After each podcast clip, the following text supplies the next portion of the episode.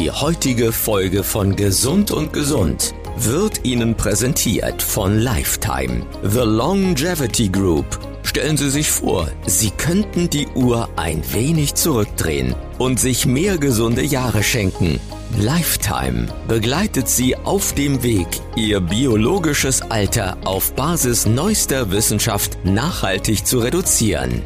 Entdecken Sie mehr auf lifetime-group.com. Gesund und gesund. Länger leben. Der Podcast für Langlebigkeits- und Zukunftsmedizin. Mit Professor Dr. Volker Limroth und Dr. Gerd Würz. Hallo liebe Hörer und Hörerinnen, mein Name ist Dr. Gerd Wirz, ich bin Neurophysiologe und Digital Health Experte mit dem Spezialgebiet Zukunftsmedizin. Ein herzliches Hallo auch von mir, Professor Volker Limroth. Ich bin Chefarzt einer Klinik für Neurologie und neurologische Intensivmedizin in Köln-Mehrheim. Gemeinsam sind Sie das Team Gesund und gesund für ein besseres und längeres Leben. Besser leben und länger leben, das ist unser Versprechen, wenn Sie diesen Podcast hören. Wir geben Ihnen Antworten auf medizinische Fragen, die Sie Ihrem Arzt oder Ihrer Ärztin schon immer mal stellen wollten. Und wir stellen Ihnen Innovationen vor, die Sie neugierig machen auf das, was die medizinische Zukunft so bringen wird. Was ist zum Beispiel schlechter Zucker oder gibt es überhaupt guten Zucker? Da sind übrigens auch zwei Fragen aus der vergangenen Folge. Ursula Philipp hat uns sogar danach ihr komplettes Müsli-Rezept geschickt. Ich fand es übrigens ziemlich lecker, denn es hatte es wirklich in sich. Von Chia und Sesam über Kürbiskerne bis hin zu Molkepulver und Haferflocken hat sie eine gute Basis. Bis zu 20 Zutaten sind drin in ihrem Müsli. Und wer sich jeden Morgen so ausgewogen ernährt wie sie, der hat bestimmt richtig gute Abwehrkräfte.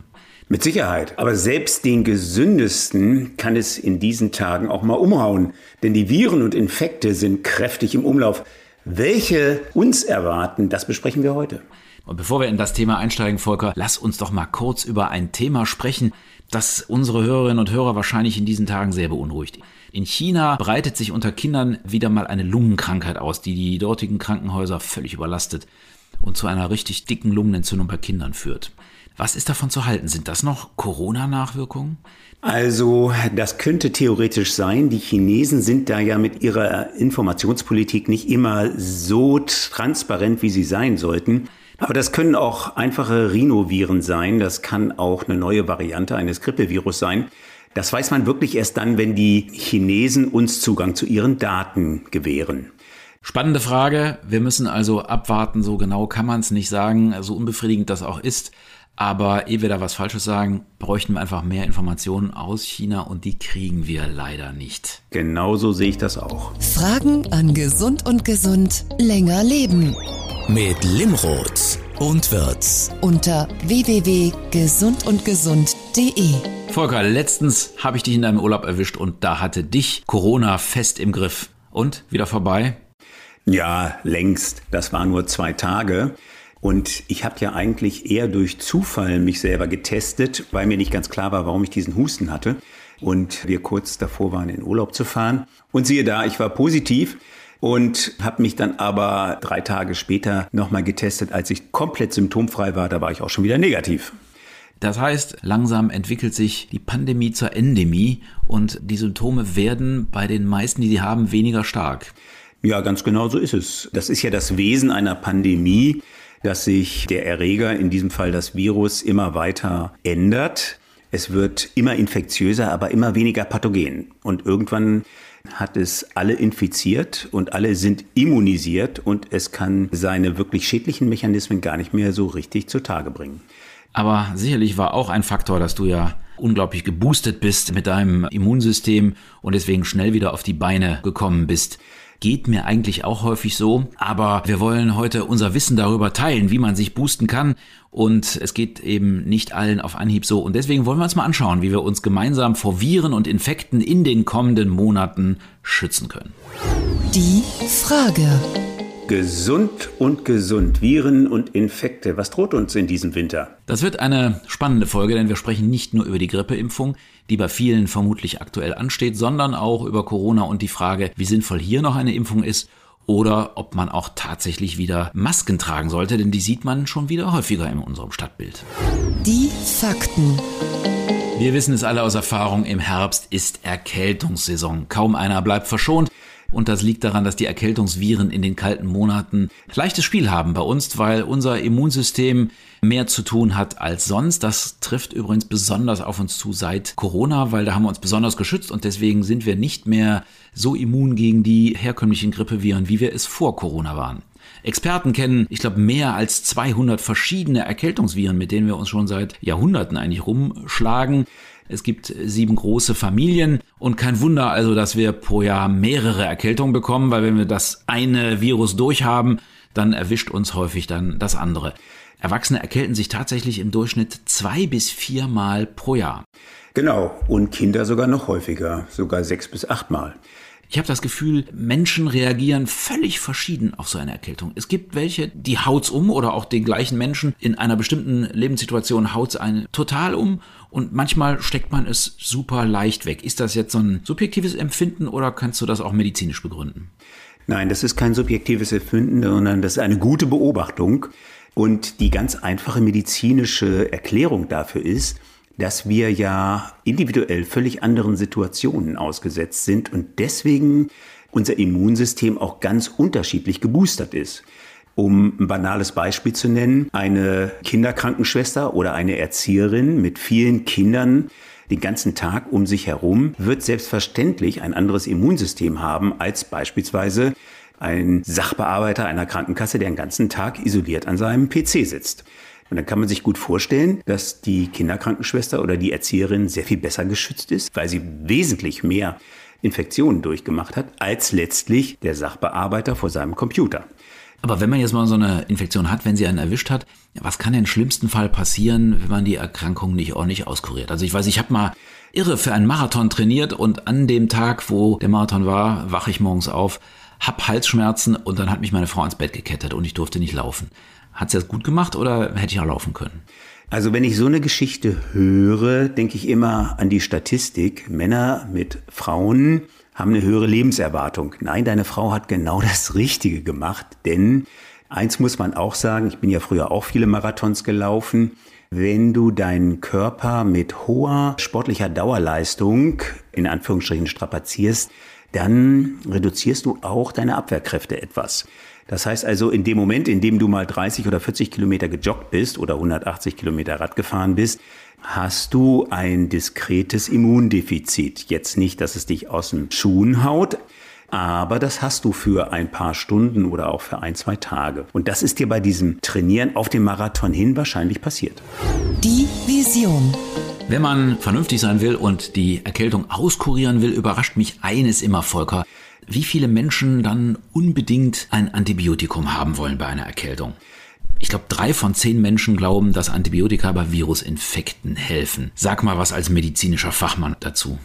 Ja, also das ist tatsächlich ein Irrglaube und ich fürchte, nicht alle Kollegen meiner Zunft sind diesem Irrglaube tatsächlich immun entgegen, sondern das ist relativ verbreitet, selbst also auch unter Ärzten. Nein, die Erkältungskrankheiten sind virale Erkrankungen und Antibiotika, wie der Name ja schon sagt, wirken nur gegen bakterielle Erkrankungen.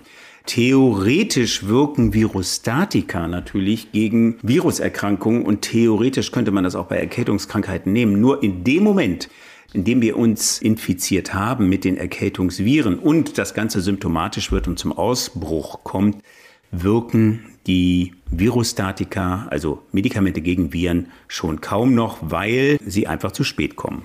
Hoffentlich haben Sie da gut zugehört und seien Sie da vernünftig, denn ich war letztens mal tatsächlich bei einem Kollegen von dir in der Praxis den ganzen Tag, durfte hospitieren, so richtig mit Arztkittel an als Assistenzarzt und du kannst dir nicht vorstellen, wie viele Patientinnen mit Erkältung reinkamen und sofort gesagt haben, Herr Doktor, ich brauche ein Antibiotikum. Aber was muss ein verantwortungsvoller Arzt dann eigentlich machen, bevor er ein Antibiotikum verschreibt? Er muss sicherstellen, dass aus der viralen Erkrankung tatsächlich eine bakterielle, wie wir sagen, Superinfektion geworden ist, was aber relativ selten der Fall ist. Das kannst du anhand der Blutuntersuchungen feststellen.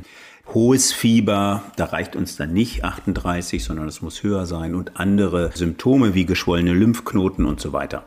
Aber die herkömmliche Erkältungskrankheit durch ein Grippevirus erfordert kein Antibiotikum. Im Gegenteil, durch die häufige Gabe von Antibiotika züchten wir nur weitere Resistenzen und es kann natürlich auch mal Nebenwirkungen haben, weil mit allen oralen Antibiotika, also die, die wir als Tabletten einnehmen, verändern wir natürlich auch die Zusammensetzung unserer Darmbakterien. Und wenn man das ein, zweimal macht, ist das vielleicht nicht so schlimm, aber wenn du das häufig tust, dann veränderst du tatsächlich die Darmbakterien so, dass du unter Umständen chronischen Durchfall bekommst. Also seien Sie vorsichtig mit Antibiotika bei Erkältungskrankheiten und verlassen Sie sich auf Ihren Arzt oder auf Ihre Ärztin, die schauen schon, ob das in dem Moment sinnvoll ist oder nicht. Aber bei Erkältung geht man nicht immer gleich zum Arzt, sondern häufig mal schnell in die Apotheke und kauft sich was Freiverkäufliches. Was hältst du denn von freiverkäuflichen Erkältungsmitteln? Kann man da welche nehmen? Sind da welche sinnvoll oder sind die Hustenbonbons eigentlich nur da, um ein bisschen Schleim oder Spucke zu produzieren? Also zum Teil helfen die Hustenbonbons tatsächlich ganz gut, weil sie eben ein Flüssigkeitsfilm über die Bereiche des Rachens bringen, der trocken ist oder der vielleicht entzündlich gehustet ist. Es gibt sicher auch das eine oder andere Hausmittel, wie, jetzt hört sich das komisch an, aber ich kann das auch gleich medizinisch begründen, wie eine schöne Hühnerbrühe oder eine gesalzene Suppe. All das kann man sehr gut benutzen, um Flüssigkeit zuzuführen, wenn es auch noch schmeckt. Und um auf die Hühnerbrühe zurückzukommen, da sind, wenn sie nicht zu sehr gekocht worden sind, tatsächlich Immunglobuline drin, die tatsächlich entzündungsreduzierend wirken. Und deswegen ist das so ein Hausmittelchen, das man tatsächlich empfehlen kann. Freunde haben auch vor ein paar Tagen mir gesagt, sie hatten Corona und dann haben sie sich ein Püree gemacht aus Kurkuma, Ingwer, Zitrone und Honig. Sie haben gesagt, sie konnten danach eine Stunde lang nicht sprechen und nicht schlucken, aber fühlten sich irgendwie gut. Gute Idee? Also alles, was einen gut fühlen lässt, ist richtig. Wir haben ja den dummen Spruch in der Medizin, wer heilt, hat recht. Aber das klingt jetzt für mich nach einem sehr guten, natürlichen Cocktail, mit dem man tatsächlich sehr gut leben kann. Und wenn es gut schmeckt, umso besser. Vielleicht können wir noch ein bisschen Rum reintun, oder? Eigentlich nicht, denn du willst diese Art von Nebeneffekten eigentlich nicht haben. Du möchtest ja eigentlich Flüssigkeit zuführen und Alkohole haben häufig den Effekt, dass sie diuretisch sind. Das heißt, du entziehst dem Körper eher Flüssigkeit, der ja durch Fieber möglicherweise schon Flüssigkeit verliert. Also insofern ist Alkohol da meist keine gute Idee.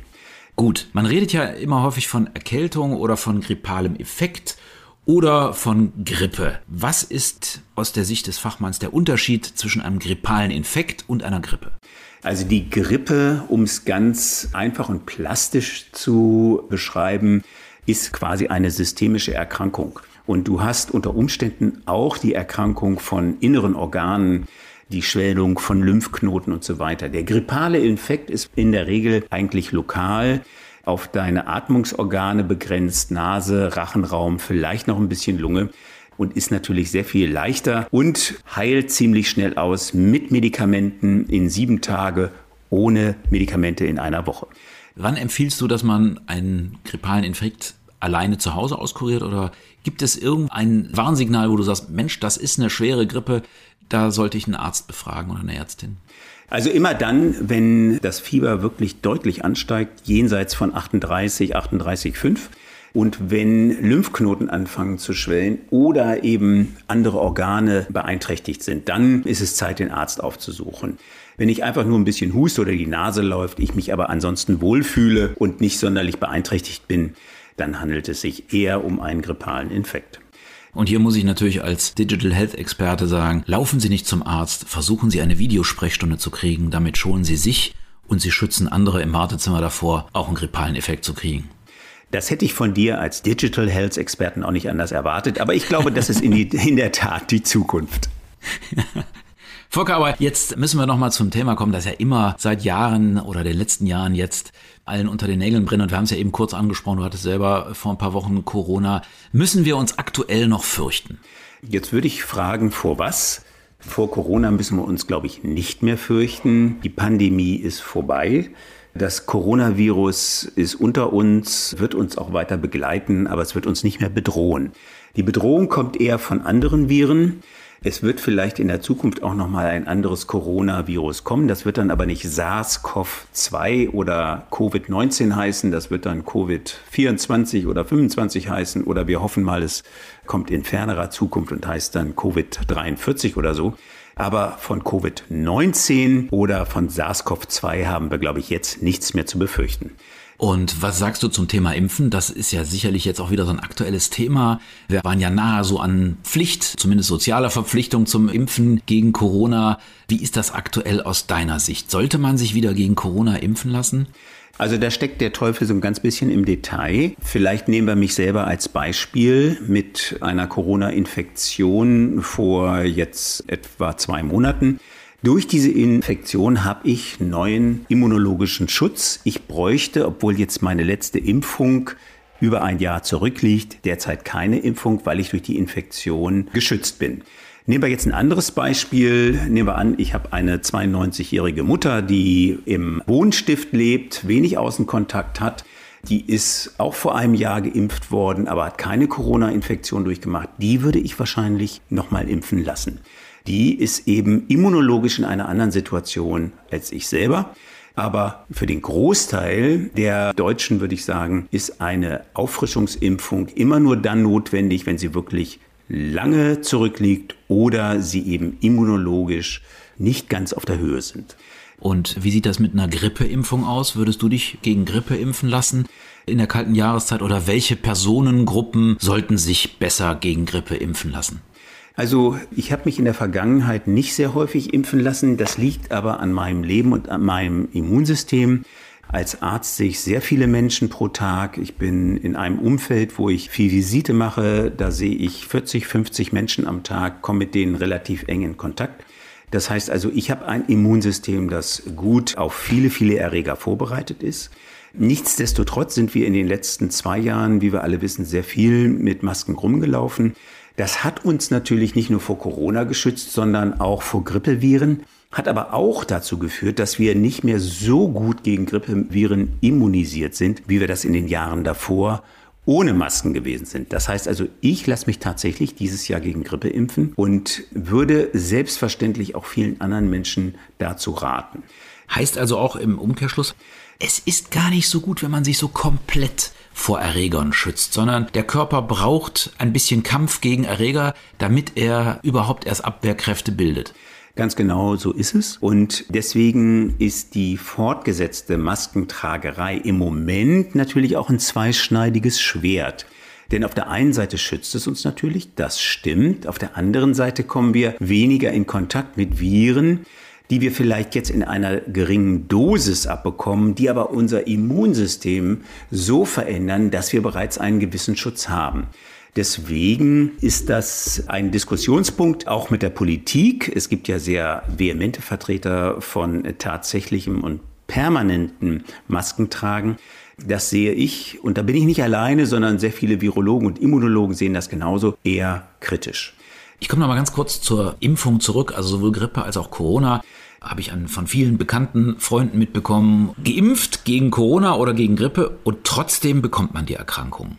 Natürlich, man ist dann nicht hundertprozentig davor geschützt, aber man wird sie in einer deutlich abgeschwächten Version bekommen.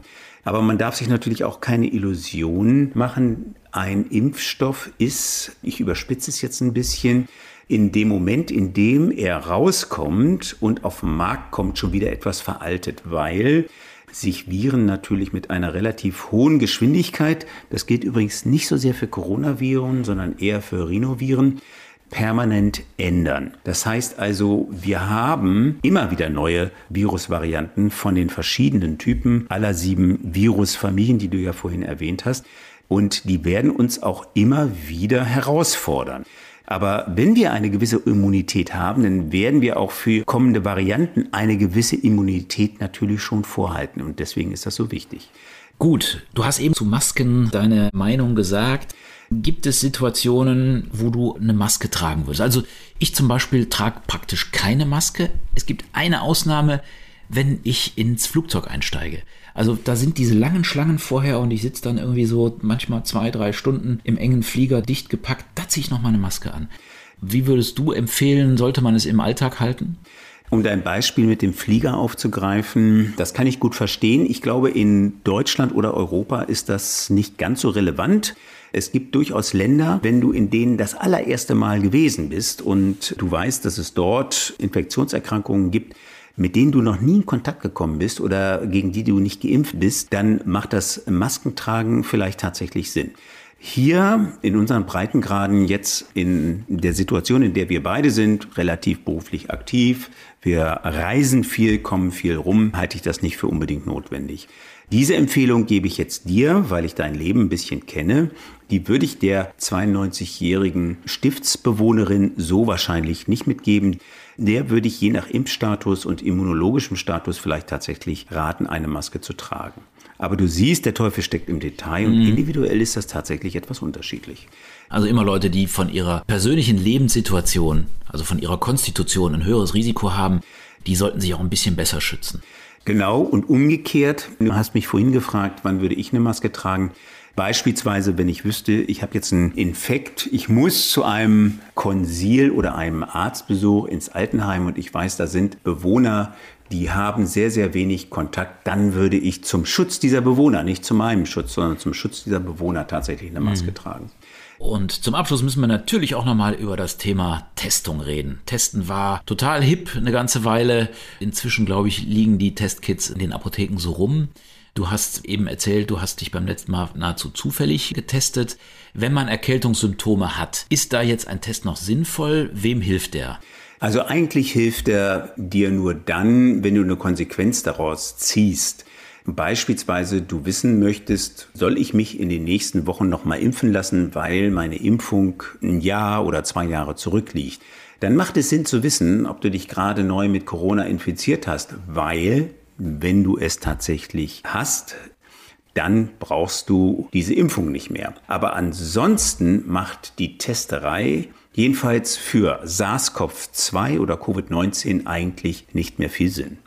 Das war eine klare Aussage. Vielen Dank. Ich lasse dich jetzt aber nicht aus unserer Folge heraus, ohne dass wir jetzt auch den Hörerinnen und Hörern noch Tipps geben, wie man denn sein Immunsystem in der jetzigen Zeit stärken kann, außer der Impfung. Also mit anderen Mitteln, was kann ich tun? Wie kann ich mich ernähren oder welche Substanzen kann ich vielleicht vorbeugend einnehmen, um durch den Winter zu kommen? Also das Wichtigste ist eine ganz banale Empfehlung, das ist die gesunde Ernährung mit vielen Vitaminen. Wir wissen inzwischen, dass ein guter bis hoher Vitamin D-Spiegel einen guten Schutzbild. Das gleiche gilt für Vitamin B12. Und ansonsten kommt man gut mit einer gesunden Ernährung, die eben nicht zu fettreich ist, sondern viele Gemüse und Obstsorten, sofern man die im Winter eben bekommt, beinhalten sollte. Und dann kommt man eigentlich ganz gut durch den Winter durch. Und das kann man aus deiner Sicht meistens über Lebensmittel lösen. Man muss nicht noch zusätzlich ein Gramm Vitamin C, habe ich früher mal gehört, haben einige Leute mal eingenommen. Ich habe davon immer ziemliche Magen-Darm-Probleme bekommen. Würdest du nicht empfehlen? Das hängt halt immer so ein bisschen davon ab, wie man sich ernährt. Wie du ja weißt, hat Linus Pauling dafür einen Nobelpreis bekommen vor vielen, vielen Jahren und hat selber große Mengen Vitamin C eingenommen. Er ist 96 Jahre geworden, wenn ich mich richtig erinnere. Aber man muss da, glaube ich, auch fest dran glauben. Man muss vielleicht ein bisschen berücksichtigen, all die Vitamine, die wasserlöslich sind, die kann man nicht in einer Überdosis einnehmen. Die werden dann einfach mit dem Urin wieder ausgeschwemmt. Die, die fettlöslich sind, die können sich tatsächlich bei hohen Dosierungen im Körper ablagern. Deswegen muss man damit ein bisschen vorsichtig sein. Aber wenn man sich an Vitamin D und B12 hält und an Vitamin C, kann eigentlich nichts passieren. Dann schützt man sich ganz gut. Der Praxischeck. Gerd, das war eine spannende Folge an die wir alle bei unserer nächsten Erkältung immer wieder denken werden. Bevor wir zum Ende dieser Folge kommen, haben wir natürlich noch unsere Rubrik der Praxischeck, in der du als Checker unter anderem digitale Angebote zu unserem jeweiligen Wochenthema unter die Lupe nimmst. Verrate uns doch mal, was du heute im Gepäck hast. Was ist dein Check der Woche? Naja, wir haben ja eben über das Testen schon gesprochen und ich glaube auch gerade bei Erkältungskrankheiten ist eine frühzeitige Diagnose wichtig und vor allen Dingen eine Diagnose, bei der wir möglicherweise andere nicht gefährden. Und da gibt's tatsächlich in der digitalen Medizin faszinierende Lösungen. Man hat gerade in der Covid-Zeit über das Thema, wie diagnostiziere ich Covid, viel nachgedacht in großen Forschungszentren. Und so eine Infektion betrifft ja häufig so die oberen Atemwege und auch die Stimmbänder und deswegen führt sie auch zu einer Veränderung der Stimme. Und das kann man zum Beispiel an Stimmaufnahmen erkennen. Und es gibt also Schnelltests. Hier in Köln, in der Universität in Maastricht, da hat man eine künstliche Intelligenz entwickelt, die tatsächlich mit 89-prozentiger Sicherheit, das ist echt hoch, ja, das ist höher übrigens als die Speicheltests, die wir haben, kann man feststellen anhand der Stimme, ob eine Person mit Corona infiziert ist oder nicht. Und zwar muss die einfach ins Handy husten, dreimal durch den Mund atmen und dann nochmal einen kurzen Satz vorlesen, der auf dem Bildschirm steht. Und dann weiß man innerhalb von einer Minute das Ergebnis ohne dass ein Patient, eine Patientin in der Praxis gesessen hat und ohne dass man irgendwie bis in die Stirnhöhlen mit einem Pinselchen nach oben gehen musste, um da Nasenschleimsekret rauszuholen. Wie findest du das? Hört sich toll an. Die Daten im Vergleich mit der Placebo-Gruppe, die würde ich vorher gerne mal sehen. Aber grundsätzlich finde ich das natürlich eine sensationelle Geschichte, wenn es tatsächlich stimmen sollte. Gerade reden wir über Erkältung, aber ich weiß ja, dein Spezialgebiet sind natürlich auch als Neurologe die Erkrankungen, die auch in den depressiven Bereich gehen. Und auch da kann Spracherkennung helfen. Also man kann depressive Erkrankungen an der Stimme erkennen. Das müsste doch auch für dein Fachgebiet eine spannende Erkenntnis werden, oder? Also das glaube ich sofort, dass du emotionale Auslenkungen an der Intonation der Sprache erkennen kannst. Das Einzige, was ich mich tatsächlich frage, ist, ob du nicht vorher sozusagen den Probanden oder den Patienten mal gehört haben musst oder sozusagen seine normale Stimme und seinen Sprachfluss und seine Sprachmelodie analysiert haben musst, um dann Veränderungen zu sehen. Aber wenn das sozusagen auch ohne geht, sensationell, dann freue ich mich auf den Artikel und werde ihn sofort lesen, wenn ich ihn bekommen kann. Ich sehe schon äh, die Zukunft vor uns. Wir sitzen zu Hause, fragen Alexa, sag mal Alexa, bin ich erkältet oder bin ich gerade depressiv verstimmt? Und Alexa sagt, du, ich habe dir schon Schnupfenspray bestellt. Irre, oder? Genau, und dir einen Termin beim Psychiater gemacht. ja. Besser leben. Wie geht das? In dieser Rubrik gibt Ihnen Volker einen ganz besonderen Rat, der eng mit der heutigen Frage zusammenhängt. Das ist unser ärztlicher Insider-Tipp, die Privatsprechstunde ganz kostenlos. Volker, was kann ich tun, um mich gegen einen grippalen Infekt zu schützen? Deine Top 5. Also, es klingt leider banal, aber es ist so. Bewegung an der frischen Luft, Vitamin D-Spiegel ordentlich hochhalten, nicht zu viel Alkohol, ausgewogene Ernährung, vielleicht auch ein bisschen Händehygiene und Waschen und dann funktioniert das relativ gut und auf ein gesundes Immunsystem achten nicht zu viel schützen, sondern schauen, dass man die Infektionen vielleicht auch auslebt. Das Debriefing. Und Gerd, was hast du heute gelernt? Also für mich war ganz spannend nochmal zu sehen, dass es nicht immer sinnvoll ist, sich so komplett vor Krankheitserregern abzuschotten und sich komplett zu schützen, weil man damit eher sein Immunsystem schwächt. Also ruhig mal zulassen, dass da in nicht so hoher Dosis, na, man muss sich nicht ins Gesicht husten lassen, aber dass man sich jetzt nicht so komplett abschotten muss, um gesund zu bleiben. Fragen an Gesund und Gesund länger leben. Mit Limrod und Wirz. Unter www.gesundundgesund.de. Und beim nächsten Mal sprechen wir vielleicht auch über Ihre Fragen an uns. Das war Gesund und Gesund. Besser leben mit Limrod und Wirz. Und wenn Ihnen die Folge gefallen hat, dann freuen wir uns auf ganz viele positive Bewertungen in Ihrem Portal und auf einen kleinen Sterneregen. Und genauso freuen wir uns natürlich über Ihre Kommentare und Wünsche zu neuen Themen und natürlich Ihre Fragen, die wir immer gerne beantworten. Bleiben Sie also doppelt gesund und schalten Sie beim nächsten Mal wieder ein. Tschüss, Volker. Tschüss, Gerd. Bis bald. Das war Gesund und gesund länger leben mit Professor Dr. Volker Limroth und Dr. Gerd Würz. Der Podcast für Langlebigkeits- und Zukunftsmedizin. Weitere Informationen im Internet unter gesundundgesund.de.